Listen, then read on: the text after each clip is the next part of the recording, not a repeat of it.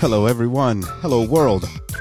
Welcome to another episode of Mr. Speaker Speaks. You know, this is the podcast that educates, stimulates, and rejuvenates your mind by way of interactive dialogue and deep, stimulating conversations. It's here where people share their stories to help inspire and motivate others. The show, actually, where the guests get to speak. You can learn more about me at uh, vincenttedwards.com. And if you want to grow personally, professionally, or spiritually, you can check out my online community at vincentondemand.com, where you get exclusive access to seminars and much more um, to help you pivot into your purpose with power and precision. You know, I always say that life is all about purpose, and the question becomes, do you know yours? Today's episode of Mr. Speaker Speaks is brought to you by the Knight Law Firm. They specialize in personal injury law, criminal defense law, and family law. You can call them at 850 513 3151. Uh, you can learn more about them at knightlawflorida.com. The Knight Law Firm, the representation you need, the service you desire. My guest today will be Dr. Demetra Williams. We're going to find out more about her, and she's going to tell us all about her book, Leading While Broken. But like always, here on Mr. Speaker Speaks, we go to the Lord in prayer first and have the pleasure of having Dr. Demetra lead us in prayer today. Thank you so much for this opportunity. God, we just thank you, God. God, we thank you for allowing us to come together, God, and to talk about you, God, to talk about how you brought us back together again, God.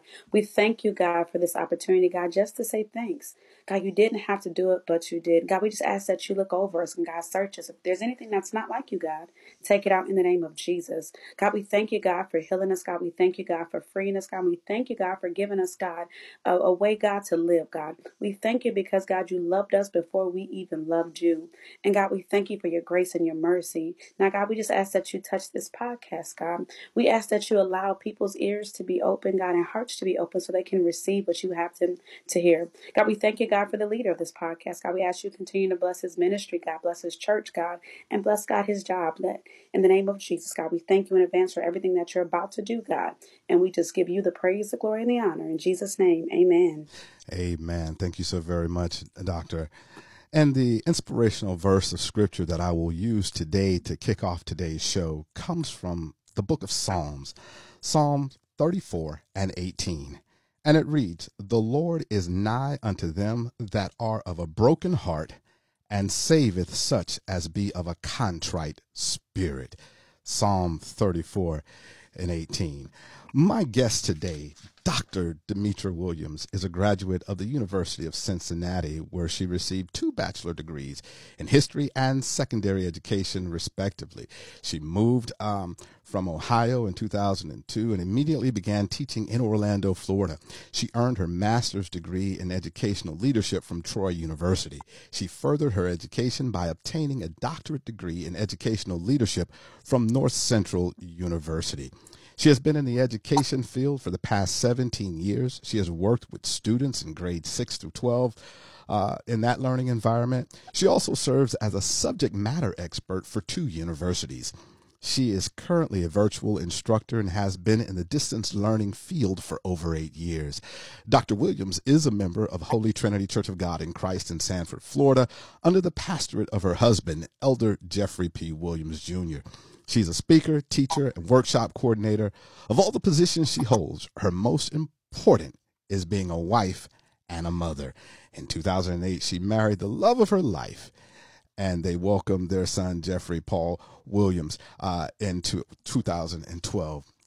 With all that being said, that's what's on paper. Dr. Williams, welcome to Mr. Speaker Speaks. Thank you so much. You forgot to add that we're friends. That was not added. Well, I, you know, I, will go through that. For full disclosure, I, I do happen to know um, Dr. Williams. She she is, is, a friend, and not only um, a friend, but she is um, the the youth director for Western Florida Second. Um, jurisdiction for the Church of God in Christ in uh, Florida. She is over uh, the entire youth department, and so indirectly I somewhat report to her. So you know, since since you want to go all the way out there with full full disclosure. I don't share that. We are a team. Uh, we are a team. Most definitely. So I, I read your bio, but I, I want to really start off with this question so the audience can really get an idea of who you are. You, you said that your your first, your most important is being a wife and a mother. If your husband and your son were to talk to you and share with people their view of you in two words, what would those words be? Oh my goodness, if my husband and my son, I think loving and giving. Um, I think I, I love my my husband and my son, and I try to give them everything I can. So hopefully, let's hope those are the two words they would use. but how would you describe yourself? Um, loyal. Um, if I'm, I told somebody else this. If I'm on your team, I'm on your team. Um, and I am a loving person. I I don't know how. All I know how to do is show love, and that's just the way I was raised. And so I I would say loving. I'm extremely loving. What is brokenness? If you could share with us that, what is what is brokenness? Because it could mean a whole lot of things, but to you, what is brokenness? Um, brokenness means to me that um, you're you're not where you used to be. You're not even what you used to be. Um, you know, we're all different vessels, and you're not the vessel that God is able to use. I know um, when my brokenness happened, I, I, thought I was a vessel, but I was hurting. I, I was so distant from God. I wasn't hearing from Him. I sat myself down. I wouldn't speak because, like I said, I couldn't hear God's voice. I wasn't praying like I used to. I wasn't reading the Word like I used to, and I wasn't spending any time with Him. And so I felt like for me, that's where my brokenness was. That's that's what brokenness was for me. With all that you do, all the different roles that you have in education and dealing with children and dealing um, w- with adults, what role did that play in your ultimately becoming what you consider to be broken? I think what was hard is because I am a leader, I I didn't want to admit that I was broken, and I operated in and looking good and making sure everything looked good for everyone else. That I didn't give myself time to hurt, or I, I didn't give myself time to to take care of myself. And so I poured out so much that I had nothing left to pour into me. Like um, if if you don't get your oil change in a car, if you never add oil to a car, it'll it'll keep going for a long time. But the car is going to eventually break down, and so that's what I felt like it happened to me. That I was pouring out and giving out so much, just you know, driving here, giving to somebody, um, that I wasn't getting anything poured back into me. So after time, I just broke. How you know we we we talk about brokenness but how does brokenness differ from life's normal everyday challenges and the things that you go through? What's the difference? I think for me the difference was i think the challenges of everyday life i can handle. God gave me the the grace to handle that. But when it came to my brokenness it was something i could not fix because i and i'm i can tell you this because i tried it i tried to fix myself i was uh, selfish enough and um, self-righteous I just thought I could fix me because as a leader, I know leaders pride themselves in fixing problems. And so when challenges come, we, we know how to deal with challenges and we deal with them. Even though they may not feel good, we deal with them. But I realized that I wasn't an everyday challenge when I realized I couldn't fix me. Who was the most influential person in your childhood? Who was the most influential person in your childhood? My daddy um, and my grandfather. Um, I'm a daddy's girl. My parents have been married for 47 years. Um, I take a lot after my dad, and I think that was part of the. I talk about that in the book that my dad raised me to be strong and to not necessarily show a lot of emotions, and so I found it tough to cry because I really never seen my father cry, and that's who I try to, you know, I try to be like. My dad is a very giving person. He's you know, when you see him, you you won't realize, but when you get to know him, he'll give you the shirt off his back, and he's literally done that to people. Um, he was a neighborhood football coach. Everyone, all the kids knew us. Um, even though we lived in the hood, we were. My dad was respected, and because of him, I never had to join in any game because I was always Coach uh, Coach Gaston's daughter, and so my dad, that's my number one influence. What prompted you to begin to write this book to share your story with others? This book has actually um, been in my heart for a couple of years. Since, I mean, this whole thing of being broken wasn't something that happened one time and then we were good. I feel like I was broken for a while and I just operated so long it felt normal to me um, that it, I just got used to and I got used to the hurting like and I just didn't deal with it. And so what prompted me to, to write the book is I had I realized there I wasn't the only person out there. I had talks even people in the room. Um, we would have conversations about being hurt, but still having to lead, still having to be a chair lady, still having to be a teacher, a wife, a mom, a first lady, but not realizing how to deal with the hurt and so I realized there had to be other leaders out there that needed to hear that, hey, it is okay not to be okay. I, I, like that because that's that leads to my next question because I really want to get into this book. I, re, I really found it interesting because one of the things you lead off with is people lie. And people lie. And you kind of alluded to that just now because you know you know i'm just gonna have some fun. This is podcast. You know how you doing? Oh i'm too blessed to be stressed. I'm you know you know how how how they do it. Oh i'm i'm i'm, I'm good. Blessed and highly favored. So you say people lie. What do you really mean by that? And give us a little bit more of a backdrop on that. Mm-hmm. um, we, we do it every day. When someone asks how are you doing? Your first thing you say is okay.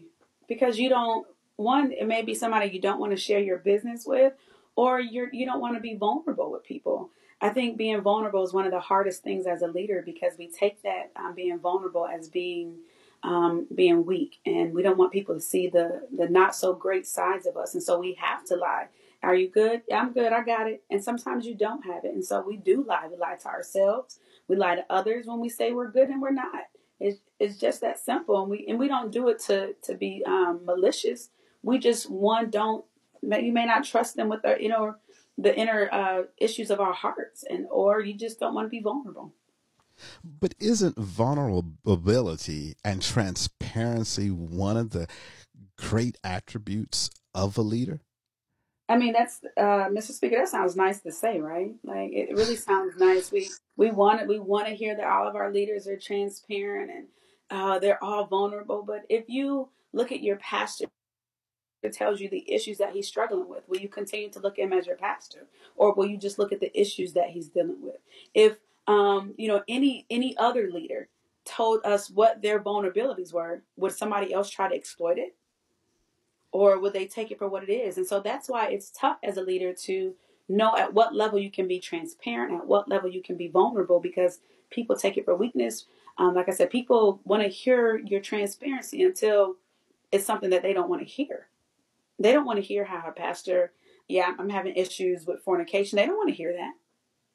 You know, if, and, and if we're honest, that, that'll be some issues that people deal with. People don't want to hear those issues. Or, you know, if you had a pastor that had a drinking issue, or not even a pastor, a, a leader, they don't want to hear that. So it's hard to be transparent when if I if I share this information, you're going to use it against me. That's why it's hard to be transparent and, and vulnerable. So what do leaders do? Because you share in your book that leaders typically have no one to really talk to. How do you find that one person that you can open up and share that can help you? Um, I liken it to I have a friend, he, he's a real good friend, and I call him, you know, um, my AO, my accountability officer. And I can go to him and, and talk about a lot of different things. But how would you direct people who are in leadership positions to find someone that they can really share? And receive help and not find their information on um, CNN. And and that's one of the toughest things about being a leader is not knowing who you can share information with. I know my sister um, Chanel's on here. We've had conversations and I've never heard anything I share with her, anything I told Shekinah, anything I told these two ladies, I never heard again. Um, you know, you have to start off with little bits of information like tell them a little bit and then just just wait to see if you hear it again or if it's used against you again because you, i don't feel like you should when you meet somebody tell them everything because you want to make sure you know you're holding them accountable as they're holding you accountable. But i always tell people real recognizes real. You know it's it's girls on here that i've been uh been big sisters to since they were in pageants. Real recognizes real. And you can absolutely see that. And I think if you're praying, you can also pray for God to give you some discernment and to show you, like, God, who do I need to talk to? Because at first I thought it was other first ladies, but I realized that they weren't in all the time, you know. Um, and so you just have to. I feel like you share a little bit of information and see where you know, see where that goes, and then definitely ask God to to show you, God, who can I be vulnerable to? And He absolutely will, and He'll show you who. And it's, the sad part is, is when He showed you somebody not to be vulnerable to, it's gonna be somebody that's close to you that you didn't realize you couldn't be, and that's what you have to be prepared for. I like the way you said that. We had the phrase when I was growing up saying "game, no game." You know, that's it. game. you know, it game recognizes game, which is something you talk about. Recognition. You know, I'm I'm good. You know, you know, it's just like somebody, you know, have a substance abuse uh, problem. I'm good. But what are some telltale signs? You know, how, how do I recognize? How do I know, hey, I may need to talk to somebody. I, I may need to reach out to someone, doctor. Um, one, you have to be ready to to recognize it. I, you know, when we're talking about um, addictions, we can't get anybody into rehab rehab unless they want to, and so you have to, you know, be willing to recognize um, I know for me that I found myself, I was spending more and more time alone. I actually, I, I shut, not that I shut myself away from people, but that's kind of what I did. Like I just wasn't calling people. I wasn't messaging people and people were like, what's wrong with you? And oh, I'm fine, but I really wasn't fine. Um, like I said, I couldn't, I wasn't praying like I used to. I wasn't sleeping well at night.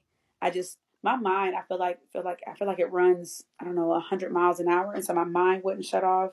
I wasn't picking up. I was more pessimistic about life um, I just I didn't feel close to God. I didn't feel like, hey, Dad, what's going on? I felt like it was so far away. I felt like I couldn't hear from Him. I felt like I couldn't talk to Him. And then there are days that I just was, I'm done. I'm tired. I'm ready to just just give in. You know, throwing the not necessarily quit my life, but throwing the ministry towel. I just want to. I don't want to do anything. I just want to sit at home. And um, then I, you know, I felt guilty about not being okay. So I think some of the the telltale signs are you start feeling like you're away from God and you're not reading like you're supposed to. You're not spending time with God like you're supposed to. You're not, um, you know, praying, even fasting. You know, we fast on Tuesdays and Fridays as a Church of God in Christ, but you do that as, as out of habit, not out of let me get something out of this fast. So those are some of the telltale signs that I used. I want to talk about this whole isolation and how did you feel uh, being isolated when you put yourself or you took yourself out of the arena and just wanted to be alone. And I'm just reminded here, you know, when I was pledging, you know, that great fraternity. Um, oh. I'm gonna let you get some. I'm gonna let you get some shouts out in just a second. Um, when I was pledging that great fraternity, Alpha Phi Alpha Fraternity Incorporated, oh. they told us never to get by yourself, never to get by yourself. And and I recall, you know, it, it got a little rough, and I I said, forget this. And I actually left my line brothers and I got to myself. And oh my goodness, did the thoughts just start running through my head and everything was just spinning. What was it like for you when you just isolated yourself? Did you feel the world coming down on you? Did you just feel? I mean, I know you talked about giving up at, at, one point, but how did it really make you feel? Because I just broke down and cried and was like, this this is foolishness. Um, I like as people don't realize I'm actually an introvert. So the first part of isolation felt good because I had I didn't have to talk to anybody. I didn't have to be on. I, I know I don't under people have to understand when you know you have to cut on to to go on. You have to cut the switch on switch switch on when you're around people. And so for me, but then I realized that I had nobody pouring into me. I had nobody, you know, saying anything encouraging to me. Um, but then I felt like it was just me against the world. I didn't feel like I had anybody I could talk to. I didn't feel like anybody knew what I was going through. Um, and then, like you said, when you're isolated, you have so much time to think. And a lot of times you're not thinking the best thoughts, you're thinking negative thoughts. Um, you know, you, you get isolated. You're like, is that person, are they, you know, you're looking at social media, are they talking about me? They got issues with me. Um, the devil starts getting in your head and um, he he makes you feel like you're alone and nobody cares about you. And so when you're by yourself, you have nobody to say, "Sis, it's gonna be okay." You have nobody to say, "Bro, you got this." And when you're by yourself, it's like an island. You know, it gets really lonely. But then the waves can start crashing and then it can get really loud. And you're not hearing what you're supposed to be hearing. And so for me, when I isolated myself, it got worse for me. Everything got worse. Cause Like you said, I felt the weight of everything because I could I could think about everything now. I didn't keep myself too busy where I wasn't thinking. I was able to think about everybody and think about all the roles that I'm supposed to be doing, how I'm supposed to look, what I'm supposed to say, what I'm supposed to wear, how am I supposed to act in every situation with every role because every role has a different expectation of me and I wanted to be you know the best that I could be for everybody and it was I realized that I couldn't and I like you said the weight of the world came crashing down on me when I was by myself. You're listening to Mr. Speaker Speaks, and my guest today is Dr. Demetra Williams, and we're talking about her book, Leading While Broken. This isolation um, from everything and everybody, what impact did it have on those closest to you? And I'm just going to deal with your husband and your son. What impact did that have? I think it was probably hard for him because I'm because like I said I was I was created to be strong this way my dad created me. I don't think he knew how to help me and it was rough because my husband was just becoming a pastor and it's not something we went to look for. It's something that God placed literally on his in his lap. And so I think it was rough for him because he didn't know what was going on with me and I wasn't forthcoming and saying, "Hey, I'm going through something." I just backed up. Um, I know it it did um, it, it messed with my mind. It messed with our marriage. I'm, you know, it had me thinking, do I even want this? He probably thought the same thing. Is this even going to work? Because I just took a step back from everything. Um, and then when I was by myself, I started thinking about. I felt guilty about thinking all the regrets that I had, all the shame. It just came pouring down, and and you know we know that we say God forgives us, but I was I wasn't forgiving myself, and so I think for him it was rough because he didn't know how to help me and he just he didn't know what was wrong because I didn't share. I'm not very forthcoming when it comes to helping me. So that's very that's very interesting there because a, a lot of times, you know, as leaders, we want to, you know, just say, "Hey, I've got this," and it is hard to share, you know. And I'm a an army veteran, and I know sometimes vulnerabilities uh, are viewed as as weaknesses and it's really hard. But you have so much going on and you want to be everything to everybody. How important is it for you to just say hey i gotta back off. I need a break. I gotta take take take a break. Take a rest. T- turn off the phones. Turn off everything. How important is that and how hard is it hmm. It's important because um, we talked about earlier when you were getting no oil in your car, your car is going to break down. You need to get to a place where you can take a break to get poured back into, to let everything, let your hair down where you don't have to be doctor, first lady, um, Mrs. Uh, President, chair lady, uh, wife, mom. You have to find a place where you can just let your hair down and breathe. It is so important to refill, refill yourself as a leader because you pour out so much. And before, uh, if there are people on here that would, they could, could test, I wouldn't tell people no. Can you? Yes, I'll do it. Yes, I'll do it. I found myself running myself ragged. Um, and you know, people not even getting the respect that I thought I, I, I deserved because I was running around for people. Um, and so I, it was hard for me to not, you know, to, to take a break So I'm like, no, I got to be here, I got to be there. But then I realized if something happens to me, it's going to be another president in that position. It's going to be another teacher in that position. Um, people are going to replace me really quick. And so I understand now it's important to c- cut everything off and to say, God, I need you, just me and you, because you can get so busy doing God's work that you're not hearing from God. And it's also hard because as a leader, we're so attached to even technology has us attached to work all the time there were days when I, I took a vacation to Jamaica, but I didn't take off work because I was able to bring my computer. Was that the smartest thing to do? No, but in my head, oh, I can still work and not have to use days. But I really wasn't on vacation, even though I was in a, a tropical country, because my mind was still thinking about work. It's hard as leaders because we love what we do, and you can't cut off, you can't cut that off just just so immediately like that. And so, I think it's hard to take a break because we sometimes think if we're not handling it, it won't get handled. Um, we think that people won't do it the way we want them to do it. And sometimes we just can't trust people to do it. And so it's hard to take a break, but it is absolutely needed for your sanity and for your um duration if you want to if you want to endure in life and endure being a leader. One of the things I often share is delegate or die.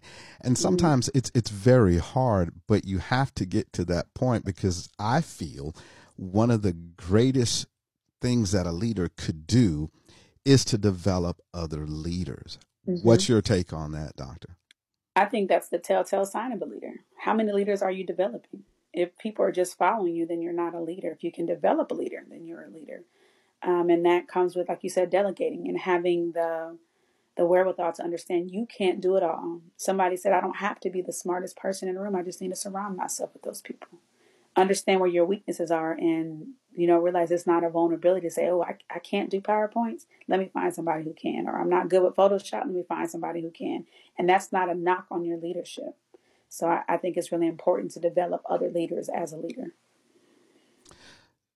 You talk about being isolated. You talk about not trusting uh, too many people.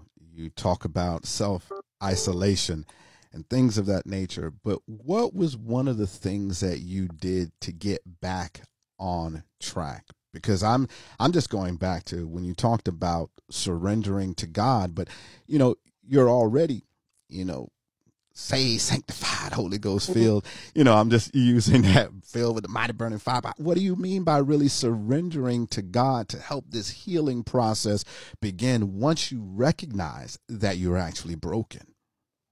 So after I recognized I was broken and then realized that I couldn't fix me, I knew that I needed to be in the hands of somebody bigger. And so it wasn't until then, you know, we talk about the story um, about the man at the pool of Bethesda, do you want to be made whole? That I really wanted to be made whole, that I was able to surrender the broken pieces to God. And even, you know, those those sharp pieces, you know, because when a when a when a glass breaks, there are sharp pieces. You know, we say don't walk around. So when you break, there are sharp pieces that can cut other people. There's pieces that are as fine as dirt um, and sand molecules. And so it's important that you, I was able to say, God, here is every piece that I have the good, the bad, the ugly, the things that I'm ashamed of, things I'm still guilty of. Um, it wasn't until then when I said, God, I can give you the broken pieces of my life and literally give them to Him and not try to help Him because, you know, there are times we feel like we can do better than God and say, God, no, we know what you want to do here. And so it wasn't until I literally gave him the pieces and surrendered. Yes, I'm saved, sanctified, filled the Holy Ghost, speaking tongues, as spirit, but I was broken. And I wasn't until I said, God, take all of these pieces and I need you to put me back together again. It wasn't until then that I realized that I could I could make it because and once I gave him the pieces, I, I took a deep breath because I realized I don't have to worry about it anymore. I don't have to worry about fixing me. You're listening to Mr. Speaker Speaks, and I'm talking today to Dr. Demetra Williams, and we're doing this broadcast live on Clubhouse. And at this time, I'm going to ask if there's anyone in the audience that has a question at all um, that they'd um, like to ask. Um, you can go ahead and raise your hand, and Doctor, you are a moderator now, so you can um, bring them up if if they like. Um, so, anyone have any questions? You talk about being still. Um, being still. How does that differ from isolation and just being away from everything to help the healing process? I think being still, if you um, think about a car, I know in my car, I cannot put in my navigation while I'm driving. I have to sit still to put in because if you're trying to put your navigation in while you're still moving, you can crash. And so being still gives you the space to one hear from God because we once again because we're leaders we move so much. We're always doing something. And so um, sitting still is different from isolation because I'm not taking myself away. I'm just sitting still and allowing God to talk to me and to say show me what my next move is. God let me put something in the GPS so you can show me the best way to get to uh, point B Chanel, you have a question. Of course, I do. First of all, thank you, Mr. Speaker, for allowing me to uh, come to the platform and share. And of course, the one and only doctor. I I am so beyond proud of you. I'm proud of your stance. I'm proud of your ability to be honest. Um, so my question to you would be in this um, with all the roles that you have, all the positions that you have, when you feel like you are at that bro- that point of being broken, and you are a lot like me, um, where you don't want to really talk or share, you prefer to become introverted and just deal with it internally.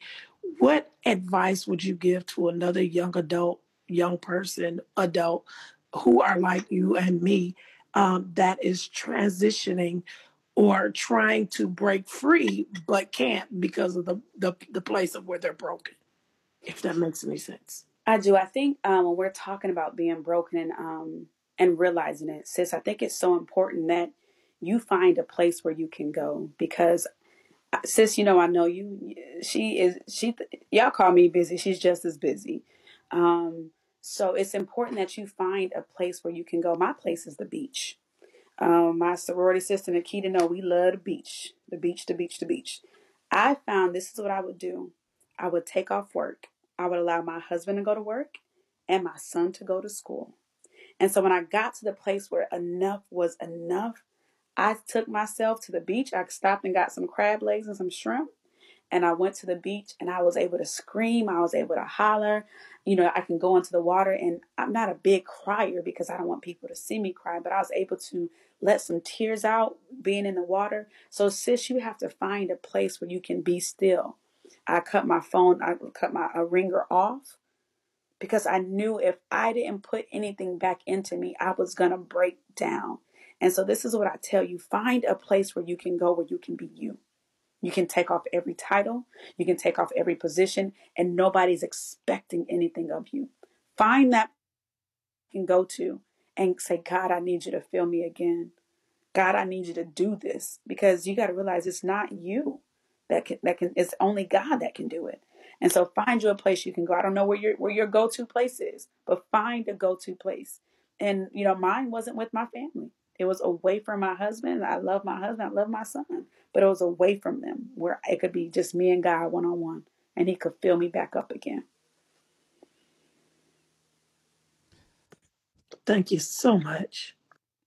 Florida's a great place to be in to get away. Yes, indeed, especially if you're down there with the mouse. yes, great places. Down there with with the mouse. When you look at men and women, do you think it's more challenging for a man or for a woman to admit brokenness and try to continue to lead? And if so, why? I think it has, I think being a male and being a female has their own different challenges. I think if you're a female leader in a corporate America, you don't ever want to look broken. I think if you're a man leading a household, you don't ever want to look broken. So I think it's every, you know, every gender has its own challenges because men were created to lead. And I think, you know, growing up, like I said, I never really saw my dad cry. And so for, for men, I think it's tough because you all can't be vulnerable because there are people that are going to look at you as weak. And but as women, I think we try not to be. Not that we can't, we try not to be because we want to be looked at as strong. In your book, you talk about it's okay to cry. And mm-hmm. I often talk to men about that, and I say, well, one of the greatest men in the world knew that uh, I I know uh, he cried, and that's shortest verse in the Bible. It says Jesus wept. Mm-hmm. So, what do you mean by it's okay to cry, and where do you cry? Because you said it's hard for you yourself to even cry, but in your book you said it's okay. Help it us is, to understand. So it is okay to cry, um, and that's I told you I found myself going to the beach where I could cry, but I think you need to find a place or even someone you can be vulnerable to. There is nothing like crying and somebody holding you and telling you it's going to be okay. Somebody encouraging it. And I'm telling you, God is so amazing. He'll send somebody that you won't even expect. And that person will be there just to let you know it is going to be okay. Um, and that crying is a release because we hold on to so much you know, and, and like I said, I looked at crying as a weakness. And it wasn't until going through this process that I realized no, crying is a release. You know, for me, I found a place where I could go cry. If I cry in front of my son, he's gonna, Mommy, what's wrong? So I didn't feel like I could do that. Or even when we heard our grandfather passed away, my son was sitting right in front of me, so I couldn't react until my husband got home. And we got to a point where we could be by ourselves and, and shed tears. And so find a place where you can go to cry because you have to release it. The more you hold on to it, the more pressure. We know pressure busts any cap that you have, and we don't want it to bust your head. So your crying releases the hurt, it releases the shame, it releases the embarrassment, it releases pain. Everything that you're holding on to, it releases it. And it's so important to do that. One of the things I talk about all the time, even when I deal with young people and, you know, from a personal, professional growth development standpoint, I said, you know, the easiest way to get to some place is to ask for help. You know, we often said, if you don't know, ask somebody. you don't know, ask somebody. In your book, you, you, you talk about this four letter word, yeah. help. Help, you know that, you know, why do we tend to not to ask for help? and I'm just going to use men. You know, hey, sweetie, uh, should we turn that way? I, I, got this. I know which way I'm going. I don't need no more help. Just sit over there and ride. You don't like to drive anyway. Just ride. Just ride. But why do we not want to ask for help until, until it's almost absolutely too late? Our pride, our pride is so big. We don't want people to think that um, I couldn't do it on my own. We you know and so we know pride uh, comes before destruction. We know that. So asking for help okay growing up people always say if you need me ask me for help. And so i know i've asked people for help and they never let me forget that i helped them. Um and so that really bothered me or they they told other people that they helped me or you know um like we didn't have a lot of money so people would give us clothes. And so people would tell me oh yeah those are the shorts i gave her or the pants. And that would be so embarrassing. And so I didn't like I didn't want to ask for help because I had to admit that I didn't know what I was doing or I had to admit that I couldn't do it by myself. And, and you know we always say I got this, I got this. And so it's it's hard to ask for help because we have to admit that we we need it and we don't have it all and we can't do it on our own. And um and we just sometimes we just expect people to give lip service and they and they do some people say you know if you need help call me and it's somebody like sister, my sorority sister Nikita. It's a it's, she's in my, my Delta squad down here. Yeah, I, I was gonna tell you, you got to go ahead and give a shout out to to to, to your um, sorority um, now. You go say Theta Sorority Incorporated. All um, right, the very best sorority. Um, so just just so you know, um, but I'll let that one slide. I don't understand why you have any other difference. It's the very best sorority. But my sisters, we can literally say, "Do you need something?" and we make my squad down here there's no such thing as lip service when she was down we helped her when i was down we helped her our other sister we, we, that's what we do and but there's so many people that give lip service that say if you need anything let me know but then when you ask them they find every excuse in the book not to help you yeah, and those are, I, I just, I don't even know if I would call them associates because, you know, right. and it's very challenging because we as leaders give of ourselves all the time. And the one time when we need help, everybody turns away. But I really thought about my mother, um, the late Bonnie Edwards, when you said, you know, people would give you stuff and then they bring it up. One of the things my mother would say all the time if you're going to do something for me and tell somebody about it, don't do it at all. Don't do it at all. don't do it. Don't. you know, you know, and and so that's the thing. So now, when it comes to this whole idea of receiving help, uh, mm. sharing with people, it all boils down to one thing in my mind, and that's relationships. And so, mm-hmm. how do you go about establishing, as a leader, the right relationships? Because everybody can't be in your camp. I always talk about sometimes you just got to eliminate the nouns, people, places, and things out of your life. What insight can you share on how to develop the right relationships for a leader that when they're broken, they can talk to somebody? I think it starts small. I, I don't think it starts off as, "Hey, I'm broken. Let me um, come help me." I think it starts small. You trust in somebody with doing something or saying something to them, and you realize that that's somebody I can trust. My squad is small. My my Delta squad here is small. We love other. We love all of our sorority sisters, but our squad is small, and um, not because we won't let anybody else in, but we know we got each other's back. We 110 we, we got each other's back.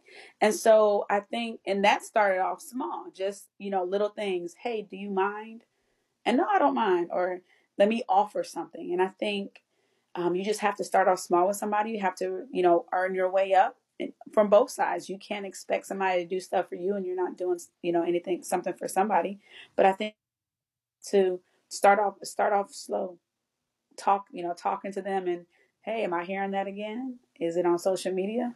You know, one of the worst things I hate is when people are seeing people at their worst. You know, we see people that are um, who are homeless, and we're, we're seeing people. It's I understand you're helping them, but you I don't want to be on my worst on social media with somebody handing me a food or some some a plate of food or some clothes. Don't put me at my worst. And so, I think seeing how people act when you're not at your best is another indication if they can be in your circle. How, how is somebody when you're up and how does somebody act with you when you're down? So i think that's a good indication if that person can rock with you. All right. So let's get a little bit more about you. What made you move into the arena of education? I've always wanted to be a teacher. Uh, you know uh, my parents were foster parents and i was always the teacher of the of the of the group. I've always my mom was the we used to have um the truancy officers. I don't know if they have them now, but you know when people used to skip school, they used to go looking for them, or they used to call home. And that was back in the day when hey, you know, so and so's not in school today. Um, my mom was a truancy officer. My mom was the PTA president. Um, they were really involved in when I was in school, and I've always wanted to work with kids. I've I've always known, like I said, I was the I was a teacher of my of, of my of the kids in my um my parents' house. I was always trying to teach them a song or teach them some kind of lesson. And so I've always wanted to be a teacher. I went into college knowing I wanted to be an educator. And so I always tell people my ministry is with young people and that's just my passion. That's not also just it's not my job, it's my passion and my ministry is young people. What's been the greatest challenge with you with your passion of dealing with young people? It's never the young people. It's the parents and the paperwork. It's, it's never the young people. Oh, you you sound like you've uh, been a, a, AAU coach or a little league coach. Cause I've, I've, coached. I've coached AAU sports. I was a track. I, I coached sports. I've been a teacher. So it's never really the the kids because you know kids are you know they're only giving off what they see, and so if you can just break it, um, figure out hey let, us just break that uh the issue of what's going on, but for me, I think one of the hardest things is a kid not seeing their potential and you see it in them. Like I always tell my kids, I wish you can see yourself like I see you. I wish you can see the future that I see. And I think um, just, you know, because I taught in some of the toughest areas in Orlando and just not seeing the kids not understanding what they could possibly become. But the, those kids are, you know, they're naive, they're vulnerable, they're, they're just still kids. I don't care if they're 16, 17, they're still kids in my eyes. And I don't really have issues with the kids. It's the parents and the paperwork. It's it's always the parents trying to, you know, it's it's not their kids' fault. They're like, ma'am, come on. Um, but I think you know the paperwork, people not understanding. You know, even admin and and legislation not understanding what we do. If you haven't been in the classroom, it's hard for you to tell me what I should do in the classroom. Hmm. that's that's interesting. When you talk about clay in your book, what are you talking about? Because I, you know, I immediately go, you know, the Bible. I'm on the potter's exactly. wheel, and he's spinning around, and he's molding me. What do you mean when you talk about clay? That's exactly what I mean. I want to give. When I say I give my pieces um, to God, that's exactly. I want Him to put me back on the potter's wheel. I want Him to treat me like I'm clay. When a potter breaks a um, a vase, they don't throw the vase away. They pick it back up and they they reuse that clay and they make it into something different. So when I'm talking about clay, clay is moldable. Clay is um, it goes through the fire. Clay, you know, it spins on a, potter's wheel. And so when I say clay, God, I need you to mold me again because whatever I'm doing right now, it, it, it's messed up. God, is something going on with me. I'm not. I'm, I'm broken. So When I say clay, I want to be moldable for God to mold me back into something that can be used for His use. Who do you or who did you write this book for? Was it for a particular audience, male, female, or anyone in a leadership position? Well, first it was for me. Uh, but then when I was going with my editor, it was tough because at first, of course, I think the audience is a church audience, but I kept trying to make it secular. And she, my editor, she was telling me, Demetra, you're trying to make this book something it's not. And I'm like, no, but I want it to be for CEO. She's like, I understand that. She's like, but you're not being true to yourself. Um, you are a church girl. She's like, it is what it is. You're a church girl. And I'm like, but I don't want it to be church. She's like, it is what it is. That's who you are. And so I think it's for um, leaders, but it definitely targets leaders in the Christian faith. Um, just because I use so much scripture and everything I want, I wanted in this book, I wanted it to be Bible based. I didn't want, I wanted to share what God told me to share, but I wanted to be based on scripture. And so my target audience is leaders in the Christian faith. What's your favorite scripture, Doctor?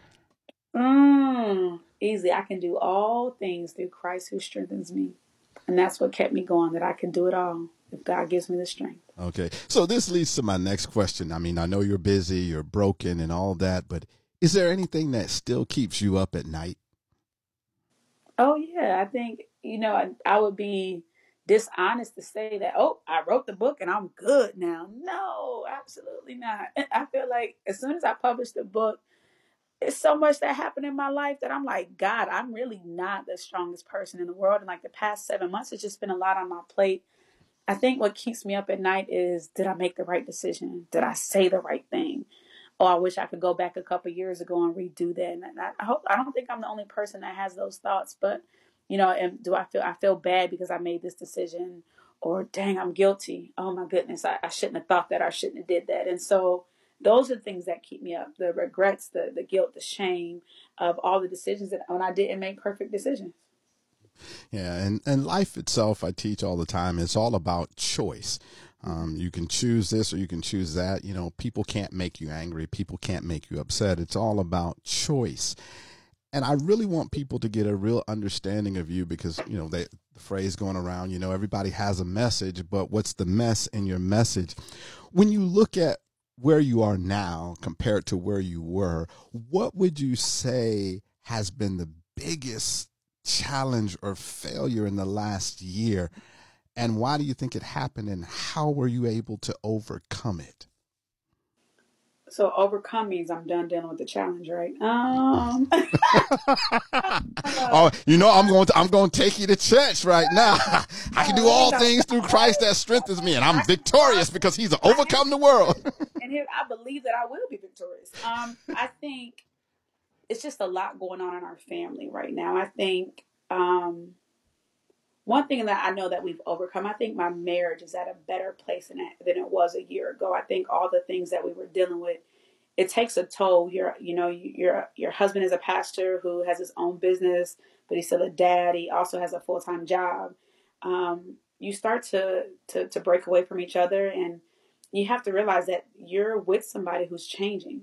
And I think me learning my not you know who this new guy was. He's a he's a pastor now, and I and I think now we're at a great place, but we weren't at a, the best place a couple years ago. Even um, just just not knowing who the new person was, and I think you know going through this process of God help me to see who this new man is and how I can be a, a blessing to him and how he can be a blessing to me.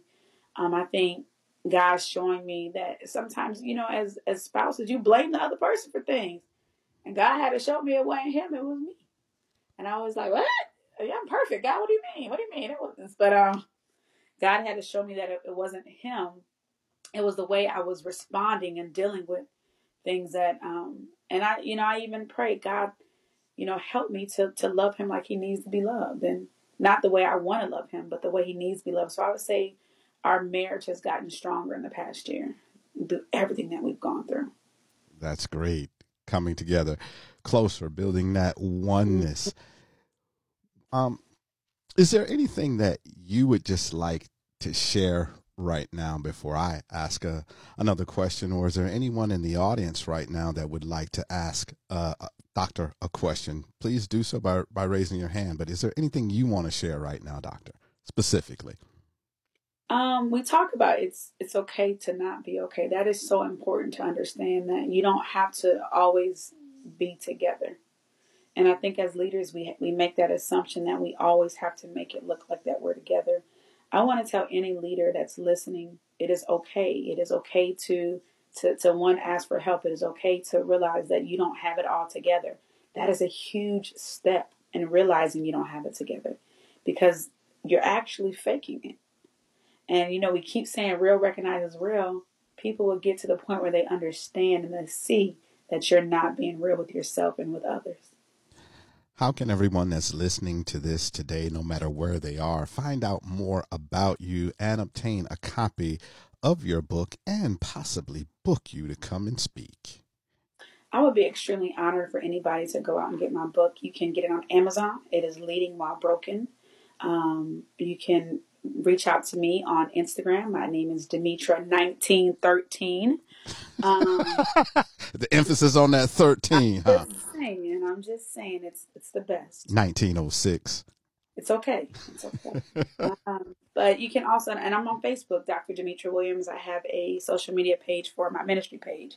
And if they want to book me, just reach out to me. I am not too big where I you can't reach out to me on social media. I don't I'm not that person. Like, oh, I'm not. I, I respond to DMs if they're appropriate. If they're not, I I delete them.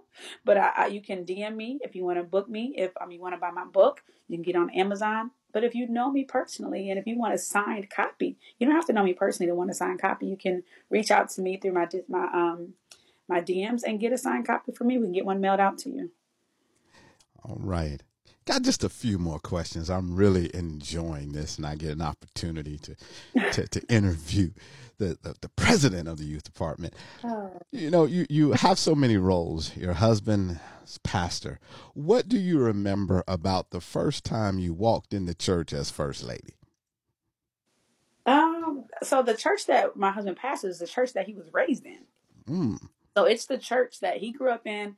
We were serving there. My husband was just a deacon. Um, I was a youth leader there. So when we walked in as first lady, it's weird because I never moved my seat. I still sat in the same seat that I sat in as a first lady. And it wasn't until a national leader came and was like, Why are you sitting there? I'm like, Because it doesn't matter what seat I sit in, I'm still the first lady. And he was like, I understand that, but you need to go somewhere else. And so he put me at, at the front of the church just because I it was just weird when it happened. It happened so quick that I felt when I walked in, I felt the weight than than I did before. I felt the weight, and I looked at my husband, and I, I could see the weight on him. My husband absolutely loves God and he loves his people, and so he takes his job seriously, and I can just see the weight on him. And so it wasn't like a hoo hoo, I'm a first lady. It was like, oh Lord, help me, I'm a first lady. Cause I, ooh, it was rough. A lot goes on with uh, that. And, you know, I deal with that issue with my wife. Leadership is tough. What has been the greatest lesson that others have taught you while you were leading them? you know, I know it sounds crazy that you can't help everybody. And people taught me that because I tried to help people. I tried to to get them on the straight and narrow. And you know, people would say they want it, they want it, they want it. You can't. I mean, this is you can't help somebody until they want to be helped. Like the man at the pool of Bethesda. Do you want to be made whole? And until that person says yes, you cannot help them. And so I think people have taught me that um, you can't help everybody. I think people have taught me to to love myself and who I am. I I remember people were saying my heels were too high. Somebody said my heels weren't high enough. Um, like it was just, I heard everything. I heard every gambit of what I should look like, what I should be like, what I should act like as a first lady. But I learned from somebody that I can just be me. Jeff didn't marry a first lady, he married Demetra. And so I need to be the best Demetra that I can be for my husband as a pastor's wife. With so many things in social media, so many images out there, um, you should be this way, you should be that way. I want to move specifically to young girls, young women. What would you say to that young woman, young lady right now that's listening? What suggestions, input, advice would you give to her to become the best that she was designed to be by God? One, don't look at social media. Social media is not real. Um, if we if we even are honest with ourselves, when we post a selfie, we took ten or twelve, maybe fifteen to twenty pictures just to post one picture. When we are on looking at social media, we're only looking at the best of people. So I would tell a young lady, don't look at social media as goals, couples goals, or uh, because some of the couples that are couples goals, they they really don't want to be together. They're together because of money. They're together because um, the endorsements. And so, don't look at social media. Realize who you are and who you are in God. Once you realize who you are in God and say, God, I want you to mold me into the lady that I'm supposed to be, God will do just that. And He'll make you. And He won't make you like anybody else. When I first started in ministry, I wanted to be like somebody. I tried to follow her every time she was in my city. It an hour away, I'm still trying to get to this person. It wasn't until I realized who God wanted me to be is who God wanted me to be. And so I would tell any young lady, whoever's listening, ask God who He wants you to be, and He'll make you the best. You don't want to be the next so and so. You want to be the first Demetra, the the first Chanel, the first Leslie, the first Shekinah, the first Nikita, the first Vince. You want to be the first because God wants to do something in you that people need to hear. People don't need to hear from another, oh, she sounds like so and so. No, people don't need to hear that. People need to hear what's authentically in you. So don't look at social media. Find out who God wants you to be and be the authentic you. That's a great piece of advice, you know, because it wasn't until I found out in my life who God wanted me to be that I ultimately began to succeed and move along that path. I remember when I was growing up and I was uh, at home, and because I did so well in school, everybody wanted me, oh, you need to be a doctor. And so I just mm-hmm. said, okay, I'll be a doctor. I got to the University of Florida, and it wasn't that I couldn't do the work, but I was like, this stuff just don't interest me at all.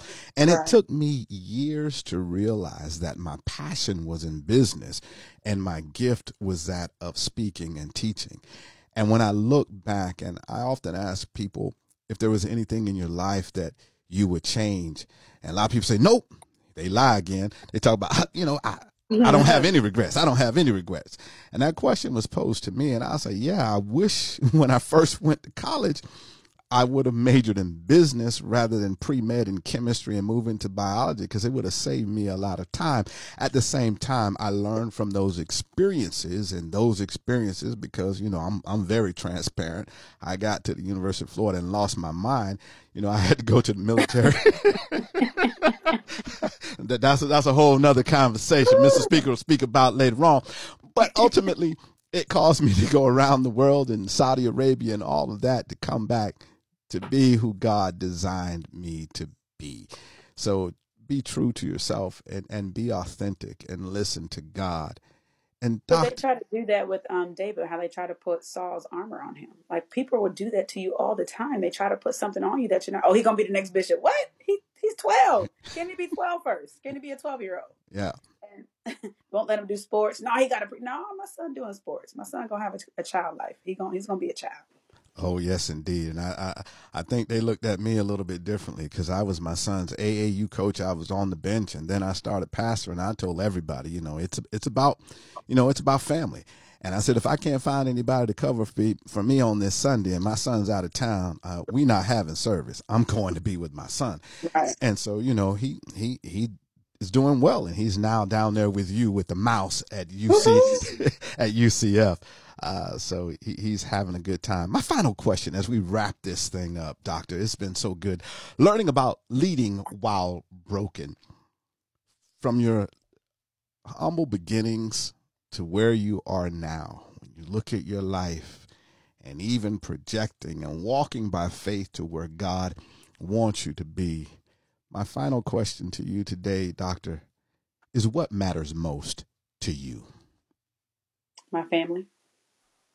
Um, we we just you know experienced the death of grand, grandpa Jeff's grandfather, and we weren't ready. We weren't prepared for that. So for me, and I, And I always tell people time with my family because time is the only currency you don't get back. You can always you can lose money, you can get money back, but once you lose time, it's gone forever. So I say my family, uh, my my dad's trust family is all you got. That is all you got. So that's most important to me to make sure my family's good. Um, you know, make sure we're prayed up and make sure we're, we're following what God, but making sure I'm loving on my family because with with COVID, you know, we all have seen people that have just died and that we weren't expecting. And, you know, it ran through the Church of God in Christ and it still is. And so I think spending time with my family is the most important thing to me. All right. Well, as we close uh, this interview, this episode of Mr. Speaker Speaks, give out your contact information once again, Doctor, because I really want those who are listening to really get the book. It's a it's a great book, a great book, and check her out on all of her uh, means of contact. Give out your information once again, Doctor, please. Thank you so much, Mr. Speaker, for this opportunity to be here. Once again, the book is called Leading While Broken. You can find it on Amazon under the title Leading While Broken or you can DM me at Demetra1913 on Gmail, uh, Demetra1913 on Twitter, or Demetra Williams, I'm Dr. Demetra Williams on Facebook if you want a personalized copy. Um, please follow me. Um, everything I post, I don't actually don't post a whole lot, but I do post. Um, but follow me, and I want you to understand that I want you to be the best you. And uh, once again, thank you for this opportunity to share about my book. And I want you all to get it because it's not just a book, it's an entire journal. We call it an interactive journal that navigates you through. And it makes you think at the end of each chapter, it gives you a um, a question to make you think. And we give you a lot of space to write because we don't want you just to write one or two. We want you to be able to write and then go back and reflect on it. So we want you to get this interactive journal, Leading While Broken by Dr. Demetra Williams. Dr. Williams. All right. And since we're broadcasting live right here on Clubhouse. Please follow all the moderators, um, follow everyone, reach out to them, please, and join um, my club. It's just starting. It's called Mr. Speaker's Porch. It's where we can talk about this, that, and the other. And I'm going to be bringing on a lot of different guests under that club. Um, also, please check out the podcast at podcast.vincenttedwards.com com podcast.vincenttedwards.com and if you know of anybody that wants to be interviewed and want to be on the show where they can share their story have them reach out to me. We're getting ready to close out this episode of mr speaker speaks and i just thank everyone for their participation. And doctor thank you for coming and sharing. Remember Visit me at vincenttedwards.com and join the online community at vincentondemand.com so you can pivot into your purpose with power and precision. Remember, life is all about purpose. Do you know yours? Remember, in all that you do, be magnificent. And until next time, everybody, be good, be blessed, but most of all, be a blessing to someone.